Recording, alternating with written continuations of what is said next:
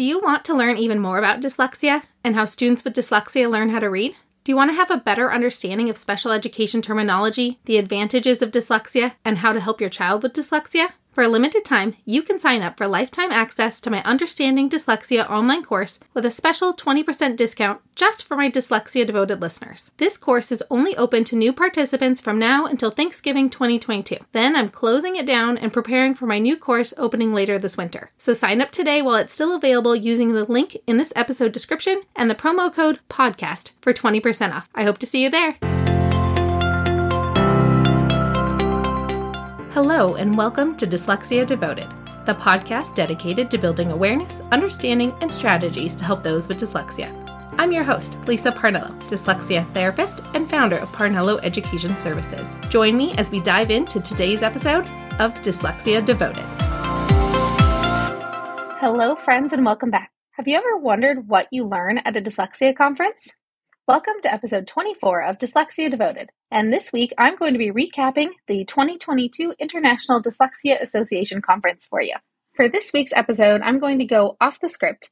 I typically have a plan and an outline of all the things I'm going to cover, but this week, I feel like I would like to speak more from the heart and just reflect on the great experience that I had in San Antonio with all the other amazing parents and educators who were there to learn more about dyslexia. And I also know that some of you might be wondering what exactly do you do at a dyslexia conference and what is involved? Just make sure you tune in to the very end where you hear a little bit more about the dyslexia simulation I did with the other board members of IDA NorCal because that part was by far one of the most amazing experiences to see such a large crowd participate in it. So every year, it's around this time of year, which is around the second weekend or so of November, they have the International Dyslexia Association Conference, and it changes locations every single year. So while I'm not allowed to disclose the location of next year's conference until all the deal is set into place, a little birdie has told me it's going to be in the Midwest. Every time I've gone, it is an amazing experience. I feel like this year pointed out how much that experience has changed over the years.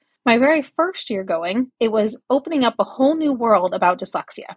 I was still pretty new to teaching kids with dyslexia, and I still had a lot of learning to do. So, that first conference and even the one after that was more about learning how to teach kids with dyslexia and learning different strategies that I've never tried before. Now, when I go, it is more about refining my craft and learning different ways to implement some of the strategies that I already know work and then try to find different ways to incorporate them. For example, one of the sessions I went to was all about how to make some games out of some of the activities that we can do that can sometimes feel a little dry and a little boring to the kids. And so, ways to spice it up and just make it a little bit more interesting, even though we're teaching with a structured literacy approach and using very systematic plans for what we're doing. Sometimes we can bring in some fun. And so that was part of what I worked on this past trip. And then additionally, it's also about connecting with others in the field of dyslexia you don't realize how few experts there are in a particular area on dyslexia until you all get in one room and there's this amazing common language that happens when all of us get together. That you can go up and talk to anybody at that conference about dyslexia, and they all have a lot to say or a lot of questions to ask if they're still new to the field of dyslexia. One of the things that stood out the most to me during this particular conference was the big sense of community that we have. So, when I say that, it's because each family or educator tends to have a certain program that they tend to use. So whether that is Orton Gillingham or Wilson or you know any of the other amazing programs they tend to stick to the people in their own crowd and this time it felt a little different as in we were all in this together and there was a lot more intermingling and everybody working together to try to get changes put into place and an eagerness to make changes in our schools to make sure that all of this education that we've learned of what helps kids with dyslexia really gets put into our actual schools. A lot of us have been listening to that new podcast called Sold a Story, which I'm obsessed with. In fact, even during the conference, the newest episode came out, but I'd been so busy doing different networking and classes and learning that I didn't get to listen to it till like 10 o'clock at night. And so I stayed up till 11 or 12 at night listening to the latest episode of Sold a Story just because it has all of us so fired up about it.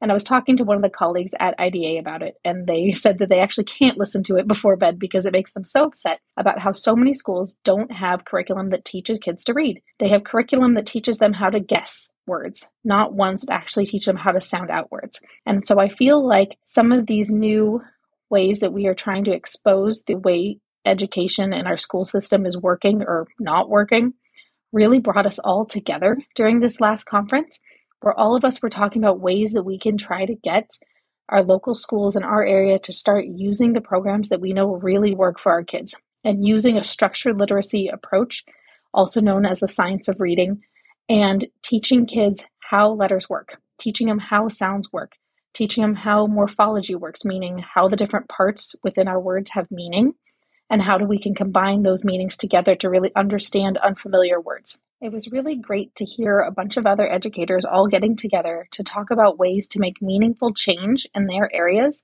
to try to make improvements so that all kids can learn how to read. Each year, they have all sorts of resident experts. And so sometimes those experts are the doctors that do the research behind dyslexia and how the brain works and how the brain develops, and they do a lot of research studies. And then sometimes the experts are people who've developed reading curriculums that help kids with dyslexia. Some of the other experts they have are educators like me who are in the trenches working directly with the students on trying to help them make gains and improvements and working directly with the families. So I like that the combination of all of these aspects put together into one conference really allows you to deep dive into whatever aspect makes the most sense to you. If you're a teacher, sometimes all the charts and graphs from the researchers seem a little abstract and don't quite make sense. And other times they make perfect sense and they make things that you didn't have an explanation for finally have a reason behind why the kids struggle with certain concepts versus others. And then it also has classes for parents so that if you are a parent wanting to learn more about dyslexia and more about how the kids learn the way they do, and different activities that they can do, and different ways to navigate IEP processes and things like that, they also have different tracks for that too.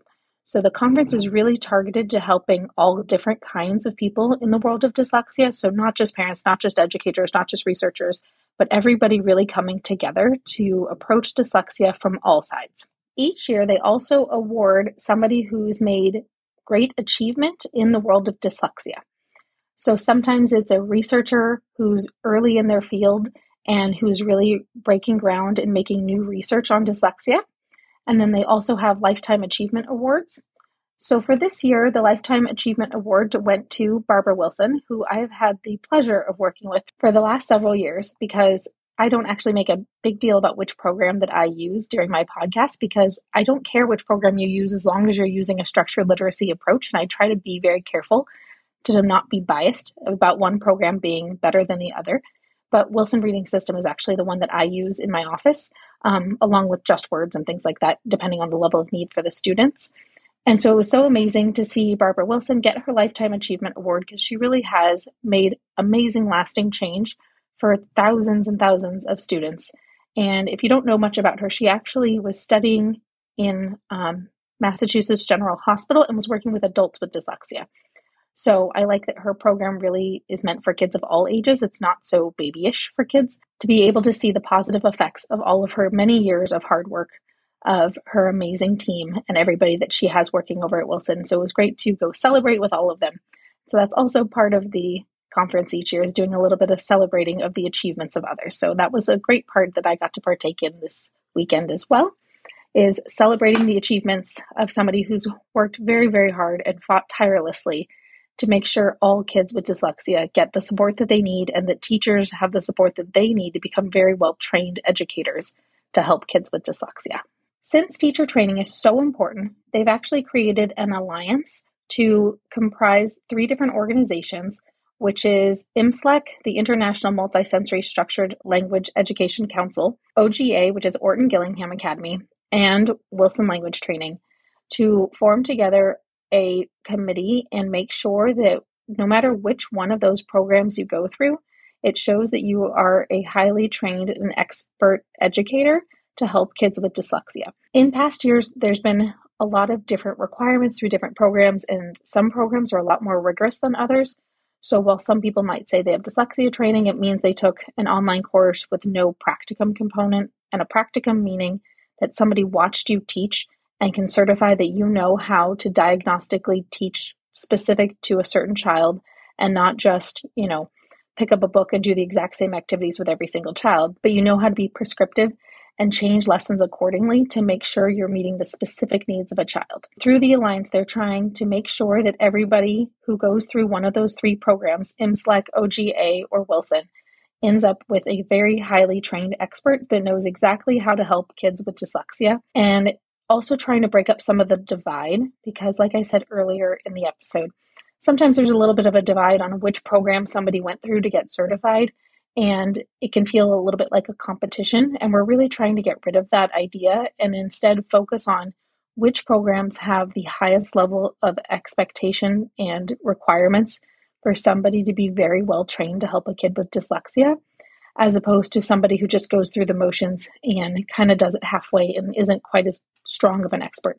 Because kids with really severe dyslexia need somebody who's a definite expert and they need educators who are well versed on how to adapt lessons based on those specific needs for kids who are really challenged with learning how to read and spell and understand what they're reading. So I put a link to the Alliance if you'd like to learn a little bit more about that one in the show notes for today.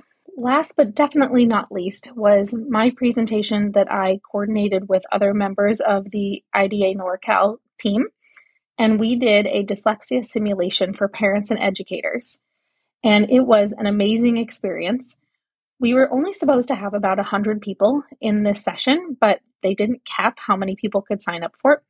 So we actually ended up with 200 parents and educators in a session that was only meant for 100.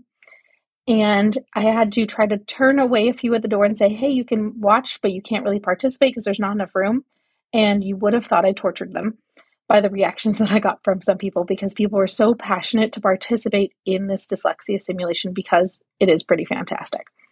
And luckily, through the power of some sharing and people taking turns, a lot of people who wanted to participate and not just watch the simulation were able to actually partake in it and it's always very powerful. And through the simulation, there's different activities that you do where you do some listening activities and some reading activities and some writing activities that simulate the struggles and frustrations that kids with dyslexia face every single day. And it is always so powerful and so impactful. And every single time I've done the simulation, people end up in tears because they finally realize how hard it really is for these kids. And it really makes you think about the things that you say and how you say them. And even when you mean to be helpful, sometimes it's not very helpful. It was so powerful to see such a large group of people participating in this. I've done the simulation with groups dozens of times. And I've never done it with a group quite this large. So there's definitely some logistical stuff with me sprinting across the conference center room and to make sure everybody was all set to get going each time we rotated the stations.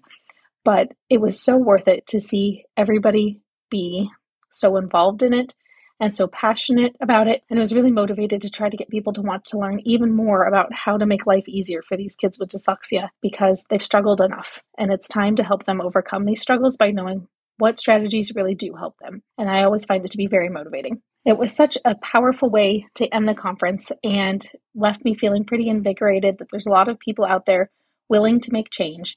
There was one educator who was actually an administrator of a school district that brought over 30 teachers and educators to the conference. And after going through this simulation, said he plans to bring even more next year because to be able to see the and really feel the impact of going through these courses and the classes and the simulations during the IDA conference made such a difference for his team that he's going to make sure he brings back his whole team again next year. So that was pretty amazing to see because a lot of changes have to happen from the top. It has nothing to do with the teachers. The teachers don't get to choose what curriculum they use most of the time. So being able to see administrators and people who work at the district level be really invested in helping kids with dyslexia, that's where change really happens. So if you can, try to get people involved in your area starting at the top so you can really make some lasting change. If you're interested in participating in the simulation and you don't have one in your area, be sure to check out the IDA NorCal webpage, and I'll link to it in the show notes so that you can actually purchase the kit. And the kit allows you to run this whole simulation with all of the directions and everything. And all you need to do is have some sort of speakers to play the audio files, and you need some pencils and some mirrors. And I don't think there's too many other materials that you need to bring, if I remember correctly. And so just make sure you check it out. One thing to note is that the profit from the kits isn't going toward making money. It's for the NorCal branch of the International Dyslexia Association, and it goes towards paying for scholarships to teachers to get educated in dyslexia and to put on workshops and different activities that help other families with dyslexia. So it's not Um, the money's not going anywhere for anyone to make extra money. Everybody on the board is a volunteer, minus, you know, our finance um, kind of people. And it ends up being something that is really just there to help people in our community who have dyslexia. All right, that's it for this week. Thank you for tuning in, and thank you for following along with my less than scripted plan for this week's uh, rundown of our podcast episode. And I look forward to talking to you guys again next week. See you next time.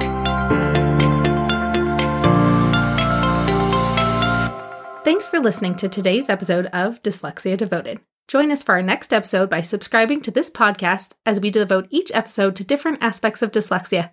See you next time.